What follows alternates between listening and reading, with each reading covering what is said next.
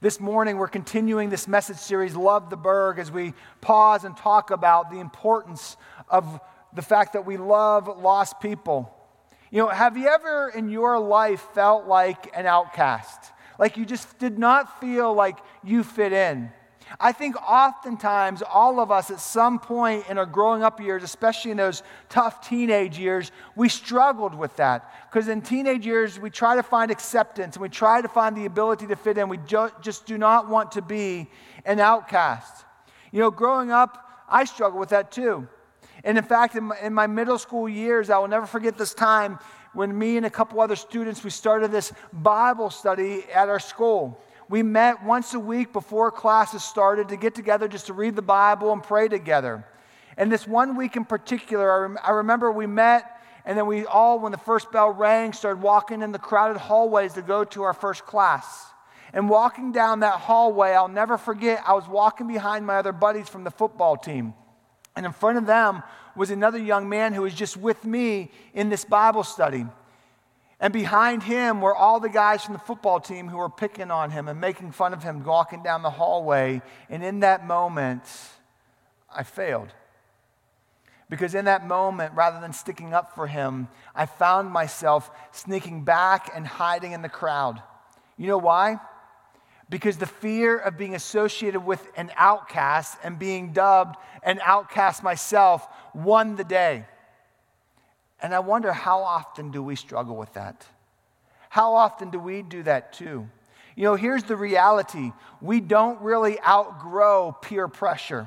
Whether it's at your office, whether it's in your community, whether it's on the sideline of your child's sports sport game, or whatever it might be, we all struggle with peer pressure, just trying to fit in, trying to be accepted, trying to not look like the outcast.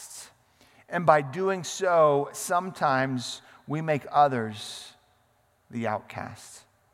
And we find ourselves so often just pushing people away. Maybe it's because of their political leanings. Maybe it's because of religious differences. Maybe it's because their difference in morals. Whatever it might be, we just have a tendency, a natural tendency, just to push people away and not associate with them. But my friends, that's not the heart of God. You know, loving people is the heart of God, finding the ability to embrace, to find common ground, to guide people towards grace. That's what love is. And that is the heart of God. Did you know that Jesus even dealt with this struggle?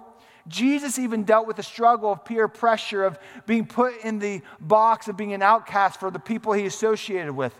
Over and over again, Jesus found himself hanging out with the sinners, this, this uh, culturally outcast, the religious outcast, whatever it might be. Jesus was with those people. And time and time again, he was challenged for that choice. In fact, in Luke chapter 15, Jesus reveals the priority of his mission, while at the same time, we see these self righteous religious guys challenging Jesus when he was revealing love. Look what happens in Luke chapter 15, verse 2. It's written, But the Pharisees and the teachers of the law, of the law muttered, This man welcomes sinners and eats with them. In this moment, the Pharisees questioned who Jesus was associating with. They expect Jesus, if you're going to call yourself the Son of God, then you should shun these outcasts. You should put them away. You should call them out for them, their wrongdoing. You should send them to hell. That's what they desired.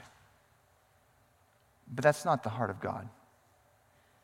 That's not his heart. You see, the heart of a Pharisee is so different than the heart of God. The heart of a Pharisee judges. The heart of the Pharisee condemns. It's constantly pointing out where you are falling short and calling you out. But the heart of God loves. The heart of God embraces. The heart of God guides. Guides people towards the cross, guides people towards grace, where lives are changed. Whose heart do you tend to have? I think it's safe to assume that at some level, every one of us struggles at times with the heart of a Pharisee, calling people out for their wrongdoings, calling people out for where we feel they fall short, calling people out because they have different opinions than us, whatever it may be. But that's not the heart of, of God. The heart of God is love, to embrace, to care, and guide. You know, I can't tell you how many times, whether it's people who come through the landing, whether it's people who are just checking out our church, I get this constant question Will we be welcomed here? If we came to your church, would we be welcomed here? And they ask that for various reasons. Maybe it's because of the choices they've made. Maybe it's because consequences they are dealing with. Whatever it might be, I get this constant question asked over and over again. You know what my answer is? Absolutely. Absolutely. You know why? Because God created you and God desperately loves you. And as a church, I hope we reflect that. Sure, we fall short. We're not perfect all the time. But I hope we reflect that because here's the reality Jesus loved the unlovable. All throughout his ministry on earth, this is the man that we see. Jesus loved the unlovable because Jesus is love. He loved the outcast those who were unaccepted, maybe because of their illnesses, maybe because of the choices they made, whatever it might be, he loved them. He loved those who, were, who wronged him. As Jesus was being nailed to the cross, he famously said, Father, forgive them, for they do not know what they are doing. Whether you were an outcast or whether you were doing him wrong, he loved you the same. Because God is love. And our desire here at Impact is to imitate Jesus and his love for others. Everything about the law and everything about what it means to follow God is centered around love. All the law and all the prophets point to that. You know, at another moment, in, when Jesus was being questioned by the religious, religious elite known as the Pharisees on what was the greatest commandment above all the laws, Jesus answered it this way in Matthew 22. He said, Jesus, he said, Love the Lord your God with all your heart and with all your soul and with all your mind this is the first and greatest commandment, and the second is like it love your neighbor as yourself. You see, my friends, love is the cornerstone of who God is. In our life, we want to strive to love God with everything we are, pursuing Him. And throughout our life, with His love, we want to do everything we can to uh, let His love be what reflects from our lives in all that we do. Even in John 13, Jesus said, My disciples will be known by their love. That's what marks us as His disciple. And you know, whether we voice it or not, we tend to have a lot of excuses as to why we can't express love to somebody. We all struggle with it.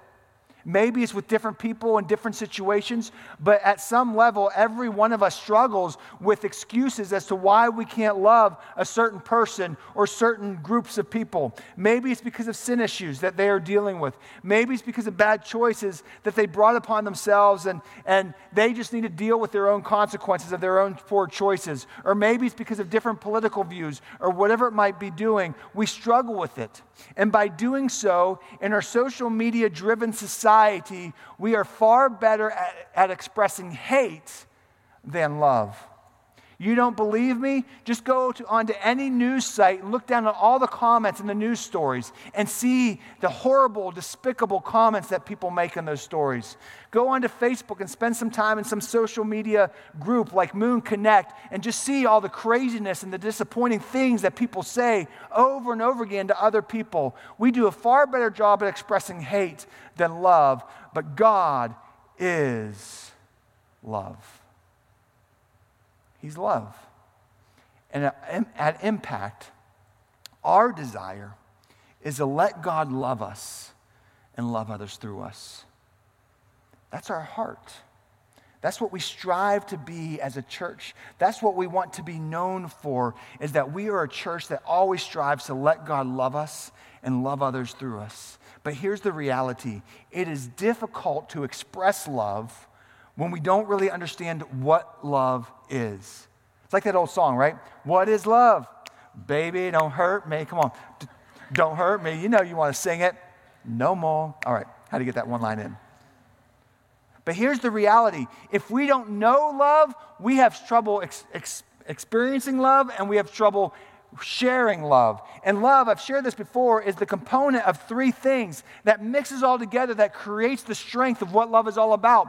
Love, these three components, is passion. Passion is what draws us to the other people, that connects us to them, that is our care for them, our concern for them. Then there's this intimacy. Intimacy is the ability to be real. Here I am. Here you are. I'm going to be real and honest with who, who I am to you. That's intimacy. Commitment is staying involved with them even through the tough times. Even when they make mistakes, I'm going to stick by your side and journey with you. That is the commitment. On top of all that, everyone receives and shares love differently. And it's important to know how do you receive love? How does that other person receive love? And how am I reflecting love to them? And know this by appropriately sharing love, we reveal that you are not an outcast. You are accepted. And through acceptance, we reveal that you matter, that you are special, that you are significant because you are a creation. You are a child of the living and active God. And when you realize, when we realize that we matter, then walls are torn down and grace begins to take place. That's what letting God love us and love others through us is all about. Did you know in the 1980s, the Soviet Union and the United States held a number of summits to try to come to terms with the two countries' growing nuclear arsenals? It was a very difficult and scary time in world history. And the country's leaders at the time was Ronald Reagan and Mikhail Gorbachev. And through these sessions, through their summits, they got to know each other and they developed a personal rapport. And Reagan's charisma and his personal concern and warmth and ability to show that care and concern enabled him to disarm Gorbachev, who was more formal, who was more reserved. And because of their relationship, these two world leaders were able to come together, have some real conversations and negotiations, and come to an agreement that ended some ballistic missiles and was the beginning of the end of the Cold War. And these political rivals eventually became friends. Did you know Gorbachev attended Ronald Reagan's funeral? And while there, he's noted as, as talking about Reagan as someone who was genuine, who was real, who was a true friend. Love tears down walls. Love wins. You know, here at Impact, ultimately, our hope is to reveal His love, to display His grace. That's why we do what we do. Our hope is that love will guide towards grace because grace is what changes lives. Grace is the reality of the cross in action. Grace is realizing I didn't deserve it, but God wants to give it to me anyways. He wants to give hope in my life, and I don't want to keep that hope to myself. I want every person who is broken and, and distraught may see and understand his hope you know, impact is a place of grace built on the foundation of truth because within grace is truth that reveals that hope. And that is what unleashing compassion is all about. It's reflecting his love in the midst of the chaos, in the midst of the dis- difficulties and the hardships. And you know, for Jesus, when he was challenged by the religious, self righteous elite, He went into this three part parable series highlighting his love for the lost. And each parable has a different twist on his passion for the lost as he reflects his purpose. He reflects his mission to these, to these religious elite that were trying to challenge him. I want to highlight these parables really quickly to you, and I really encourage you at some time in your own journey to go to Luke 15 and read these stories for yourself because they truly are eye opening and challenging in our life. The first parable is the parable of the lost sheep. Luke 15 4 highlights the story by saying this Suppose one of you has a hundred sheep and loses one of them. Doesn't he leave the 99 in the open country and go after the lost sheep until he finds it? You know, in this parable, there was a shepherd with a hundred sheep, and one went astray, one was lost, and 99 were left there. And the shepherd was so concerned about the lost, he left the 99 in what the Bible describes as the open country. We can't overlook the importance of that note. Because here's a struggle within our lives so often. What we tend to do is we flip the purpose of our journey and we make our focus more about the 99 than the one, and we lose sight of the heart of God. Because here's the reality what the shepherd was telling his sheep listen, the open country, it's dangerous. It's where you relied on me to protect you. It's where you need to figure it out for yourself and make it through this for yourself. You need to protect yourself because you are God. You know what's going on, but there's one sheep that's lost. And I got to do everything I can to find him. And what tends to happen in churches is, is you, we tend to hear ourselves saying things like, hey, why are we so focused on doing that? Why can't we have more potlucks? Why can't we do more things like that? Well, well, I'm not feeling fed. I, I, need more stuff for me. And then we lose sight of, God, of God's purpose and God's heart when God's saying, listen, you already got it. Fend for yourself because there's that one. You now know it, and you should be able to take care of yourself. I got to go get the one. That's what that parable is all about. And when that lost sheep was found, there was rejoicing. There was excitement because the lost sheep was found. The next parable is the lost coin. And in verse 8, it highlights this parable by saying this Or suppose a woman has 10 silver coins and loses one. Doesn't she light a lamp, sweep the house, and search carefully until she finds it? See, this is an amazing parable of this lady that had 10 coins and loses one coin. And did you realize that one coin was worth a day's wage? It was everything to her. And so, in that moment, when she realized it, it was late at night. And the Bible says she turned on the lamp. And don't look at that from our culture where you just go on a, got the light, now let's go look. No, she had to pour the oil in, get the lamp set, and then light the lamp. So that took effort. And then she searched diligently, high and low, until she found that coin. Here's the reality this woman, she could not sleep. She was not waiting until the next day. She had to find it now.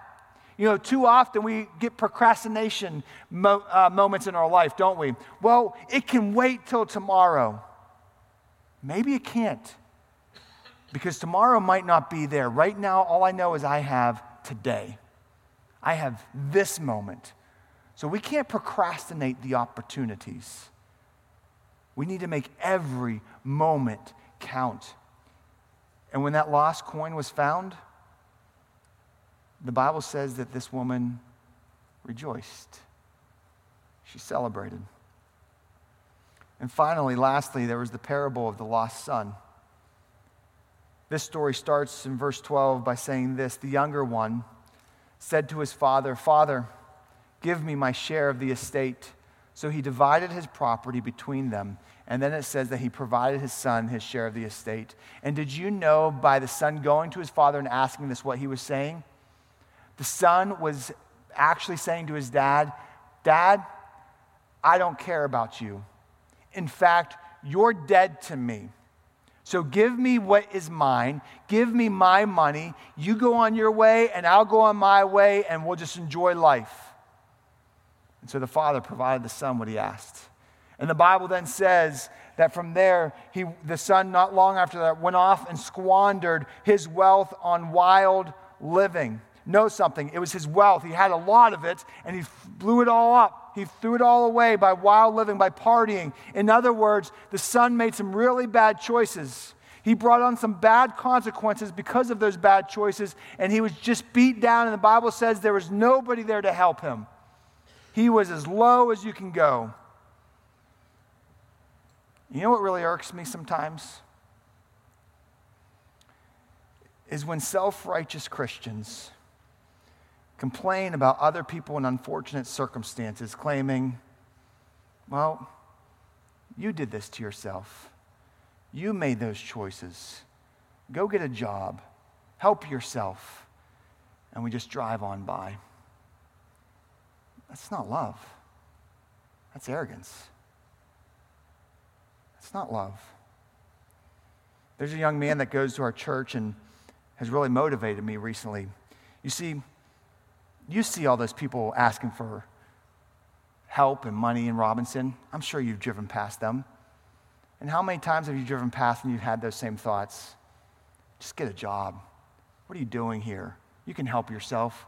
You're, you're, you're making it all up. And we just drive past. Yet this young man, he took the time to stop. He took the time to invest in their life. He took the time to learn their story and find ways to help. That's love. Love is stopping to invest in the life of other people. Love is saying, I'm not too busy. Love is saying, I care about you, and I'm going to figure out how I can help you. You know, for the son in this parable, he got into a pretty big mess. First, he made really bad choices, and he wasted all of his money on the partying. Then a severe famine hit, and it just doubled down on him. He, he was really as low as you possibly can get. And in need, he went to work for some people feeding their pigs because he thought, at least I can eat what the pigs eat. So that's what he did. He worked just so he could eat with the pigs. And then finally, he came to his senses and he decided, you know what? My father's pretty wealthy. What if I just go work for him? At least I can eat better if I'm one of his servants. That's what he did. And then this happened in verse 20 of Luke 15. So he got up, went to his father. But while he was still a long way off, his father saw him and was filled with compassion for him. He ran to his son, threw his arms around him, and kissed him. The father was just so full of compassion. He was overwhelmed with joy because his son who was lost is now found. And I wonder how often are you filled with compassion for those that are lost? How often are you filled with concern and care for the unlovable? How often are you filled with compassion for those that are deemed the outcast of, of our society? For those that don't deserve it? How often do you feel compassion for them? Because the father was overwhelmed with joy. In fact, the Bible says that he ran to his son. And this was a significant moment that we cannot overlook because in order for the father to run to his son, see, at the time, the head of the household, the men, they would wear this long garb that was really kind of kept you to walking. But in order to run, he would have had to lift up his guard above his knees and run toward the son. But in order for him to do that, that was dishonorable. That was unbelievably uh, disgraceful for the head of the household to spare his legs. That was awful. But the father didn't care. He didn't care what his neighbors thought. He didn't care if he was then deemed an outcast or despicable because of what he just did. Because you know what he was concerned about? He wasn't concerned about what other people thought. He was concerned about his son who was lost. And there he is. My friends, we can't be so concerned about what other people think. There's only one person that we should aim to please, and he died on the cross for us. And we should share that with every person we have an opportunity to, because God is love. You know, they went into celebration mode verses 23 and 24, it's written, Bring, the father then said, Bring the fattened calf and kill it. Let's have a feast and celebrate. For this son of mine was dead and is alive again. He was lost and is found. So they began to celebrate. There was joy, there was excitement that the lost son was found. I mean, have you ever lost your child, parents? Have you ever been in a moment where you just didn't know where your child was? And you get the blood pressure rising and you get all frantic and you get all, all scared and you don't know what to do and you just feel that pressure and everything comes laser focused to find them. I'll never forget years ago, my family and I were in Disney World and we were in a crowded area and all of a sudden I heard it, the cry of a mom who lost her son. And at that moment, all of us parents stopped and were running around trying to figure out where her son was, running into stores, running into areas that were off the beaten path to see if we could find her son. And thankfully, after a few minutes, her son was found. I'll never forget the embrace that that mother gave her child because she was so frantic. She was so scared of what may happen. Did you know that's how Jesus feels towards you? Did you know that's how much He loves you? And as followers of Him, He calls us to have that same passion for those that are lost, for those that are without hope, for those that are outcasts, to love the unlovable like He did. See, all three of these parables ended with a similar sentiment that there was rejoicing when the lost was found. They, all these three parables connected with this key important part, point. There's joy for the lost being found. And my hope is that we find that same joy, that we find that same excitement, that we find that same compassion. I mean, how concerned are you for those that are lost? How concerned are you for those that are hurting and broken and outcast in our society? You see, sadly, sometimes I think we tend to be more concerned about what's in it for us rather than what others may be missing out on. And that shouldn't be our heart. That shouldn't be our focus. It shouldn't be about more what's in it for me. It should be how can I be better what God wants me to be, to be his hope in this world.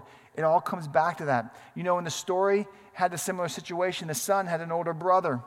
Luke 15, 31 through 32, we see what the father said to him. You see, the son was so angry and disappointed that, that, that he missed out on everything, that, that the other brother was getting off easy. And the father had to say this to his son the older son, My son, you are always with me, and everything I have is yours. But we had to celebrate and be glad because this brother of yours was dead and is alive again. He was lost and he is now found. See, I know what the brother was struggling with. Dad, I worked every day. I gave you everything I had. This brother of mine left. He made bad choices. He brought it upon himself. He wasn't here helping us for the past couple of years. I was. Yet he walks back in and you throw him a party and I got nothing?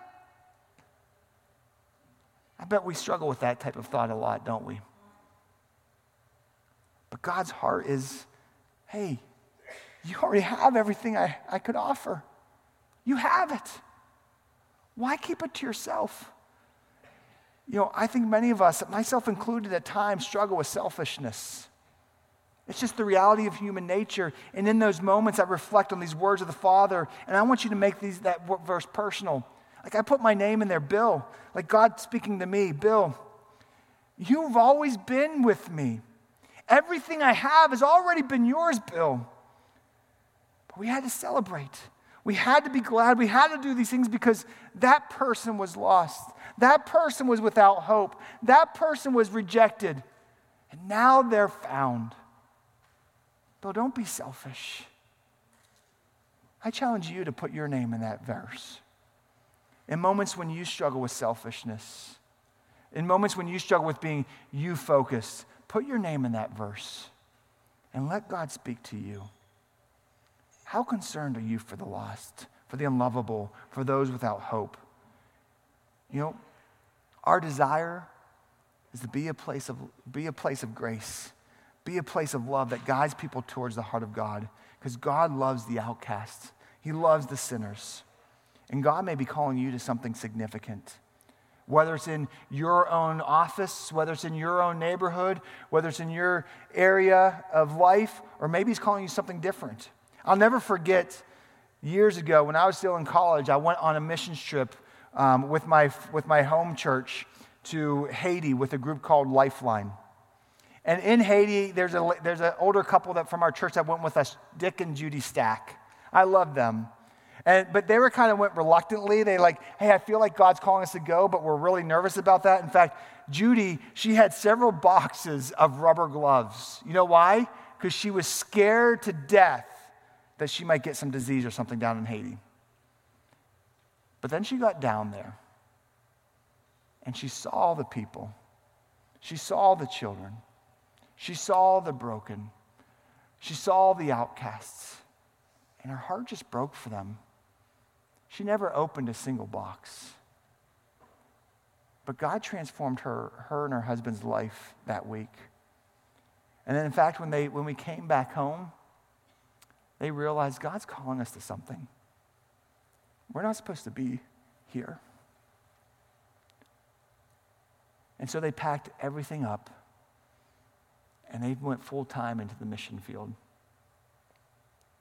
God transforms lives, and you have no idea what God may want to do in your life and through your life. But if you just allow Him to love you and love others through you, watch out. He wants to do great things through you. I'm excited because this, this weekend, actually, with Lifeline, is actually one of the missions we support. And we have Audra with Lifeline. Come on up, Audra, who is here to share us a little bit more about, about Lifeline. Give it up for, for Audra. Audra, thank you so much for coming and being with us this weekend and being a part of our services. And, and uh, you know, personally, I, I'm just so enthralled with everything that Lifeline does. Can you just tell us a little bit more about what all Lifeline does? I'm super excited to be here. Thank you for inviting me. Um, I just want to share first our gratitude with you um, from everyone at Lifeline. The partnership that we have with Impact has been a blessing to us. And it's through partnerships like yours that we're able to fulfill the call that God has placed on Lifeline in blessing thousands of people's lives every year. So thank you. I just want to pass it along to you first. But it's exciting what God is doing at Lifeline. We're coming up on our 40th year of ministry this fall. And although we have a renewed vision at Lifeline, uh, our DNA is still the same. We want to love God with all our heart, soul, mind, and strength and we want to love the people that we serve in the same way. Um, and we really want to help um, spark a life on mission for God, just like that story you shared and how it transformed uh, Dick and Judy's lives. We want to do that for everyone everywhere by creating possibilities for people, by igniting adventure, maybe through a missions trip, um, by leading humbly, by loving generously, and serving passionately. And that's really what we want to do to help elevate people to their God given potential. Absolutely. I, I, I, love what's going on with Lifeline. And, and as a church, in case you guys haven't known, we've, we've done several things with Lifeline. We've, have, um, we've had two mission trips to Honduras. We've had a mission trip to, to Haiti, one to Arizona. We've done a couple food packing events. Mm-hmm. A lot of great things uh, for everybody to get plugged into. And one thing I really love going on a mission trip with Lifeline is it doesn't matter what your skill set it is. Um, you know, you guys do a great job at kind of yeah. connecting with that. And in their mission field, uh, they have health care. They do health care. They do. Um, they provide food for the community and they provide school for those kids in the local community. And so, how have you guys seen meeting those needs, mm-hmm. bringing people towards Jesus? Yeah, I could be here all day talking about the different areas of ministry that Lifeline's involved in and how people have met Jesus through those areas of ministry. But more specifically, in just the few that you mentioned, um, I'll start with my story. My spark story started 18 years ago with Lifeline Christian Mission. My husband and I celebrated our first wedding anniversary in Haiti together. And it was then that we met a little boy, five years old, um, who we were so excited to meet, but realized when we met him he was so malnourished that he couldn't even, um, he didn't have the energy to even dribble a basketball. And that disappointed my husband so much because he just wanted to play basketball with him. But um, 18 years later, this, this young man who's now 24 is still in our lives. We were able to baptize him two years ago in the ocean in Haiti. And now he's had his first child, so I'm a grandma. um, but that's our Spark story, and I wouldn't be sitting here today. Yeah. Um, so we get to love on that child too, but I think of stories like Marlene. Marlene's a mom in our um, infant nutrition program. She brings her son every single week to be weighed and fed. And Marlene came not knowing who Jesus was. And before we um, share anything with the people we serve, they hear the gospel. And she sat down with one of our doctors, and he shared with her about Jesus and what forgiveness looked like. And right there on the spot, she gave her life to Christ. Um, and that was just recent. I also think of Mary, Uh, Mary is one of our newest employees at our school in Ecuador. And Mary um, escaped all of the trouble that's happening in Venezuela right now, her home country. Came to Ecuador desperate, looking for a job, a way to earn money. Um, super experienced and a quality um, worker in human resources, and she found out about a position at our school. She claimed to not know God at all. She didn't believe in Him, didn't want to believe in Him, didn't even believe He existed. And we told her, if you want to work for us, this is who we are. This is what we teach our children at the school, and this is what we're about. And you're welcome to work with us. You're a quality worker and have a lot of experience, but this is what you need to comply by. And she agreed just for the job. Hmm. And within a month of her being at our school, and the outpouring of love that our students and staff poured out on Mary. Mary accepted Jesus Christ as her Lord and Savior. And now we've got the, you know, the, they call them the three amigos, the staff there. They're just awesome and killing it for the Lord. So it's, I, that shouldn't use that word, but they're doing a great job. but there's so many great stories like that. I'd love to share more with you. Um, I could, like I said, be here all day and share yeah. more of how God is working through Lifeline. And it's so awesome to see that and hear that. And there's so many ways that, that you can get plugged into. I know as a church, we, sometime, sometime in the future, some of what we did before, we'll have another mission trip I'm sure we'll yeah. do the food packing again. I hope so. Um, that'd be awesome. Yeah. But even if you as an individual are looking like, boy, as a family, we would want to go, or just as an individual looking for a trip, there's a lot of great opportunities yeah. for them to plug into, isn't there? Yeah, we serve in 10 countries, all of which we have mission trips to, and, and each one has a different emphasis if you're interested in sports ministry or healthcare um, even just through the children's homes and um, building houses in Haiti. If you're a skilled laborer, we need you on so many of those trips. Uh, so be thinking about how God might use you. You think that you're going to go down really to help the people and fix their problems and, and save them, and we are there to serve them and do for them as God called us to. But so many times we come home lives changed. And again, that's why I'm sitting here before you 18 years later. My life was changed, and God called me into full time ministry in that. So just be prepared, like you said, put your seatbelt on and watch what God's going to do because once you say yes and you're willing, God's going to use you to change the world.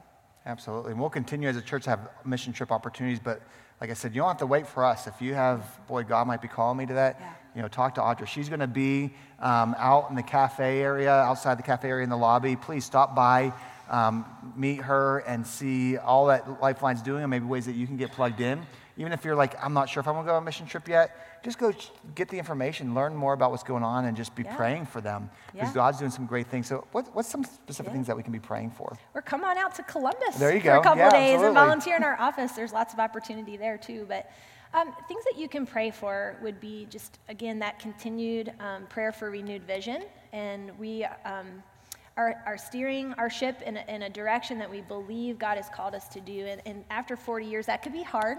Change can be hard, but it can be so good.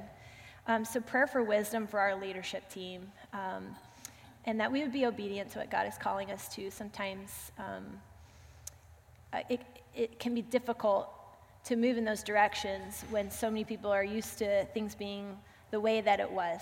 Um, and you know this being in church ministry, but we are excited about what God is calling us to, and we are seeing the effects of those change already in how we've empowered and equipped our international um, staff, the pastors, the leaders. So pray for them. Mm-hmm.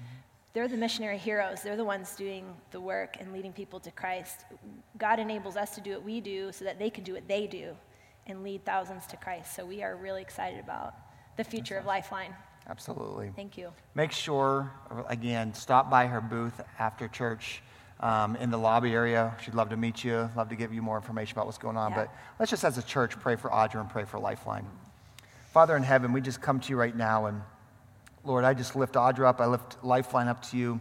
I am so thankful um, for their mission, for their ministry, and all the uh, great things that you're doing through them. And uh, Lord God, I just pray that you continue to guide them. I pray for wisdom. I pray for guidance as they make decisions, as you open up doors in, in different countries, in different areas, that you will just lead them to where you want them to go and that you just continue to use them for mighty, mighty things. Mm. Lord, I pray for all their, all their missionaries in the different countries Haiti, um, uh, Honduras, Ecuador, Guatemala, Cuba, just to name a few, Lord God. There's so many great workers over there in those countries right now, and we just pray for their protection, we pray for their safety, and we just pray for you, your spirit to move in mighty, mighty ways. Mm-hmm. Lord, we love you so much. And we thank you for the opportunity to serve you in this way. It's in your name we pray. Amen. Amen.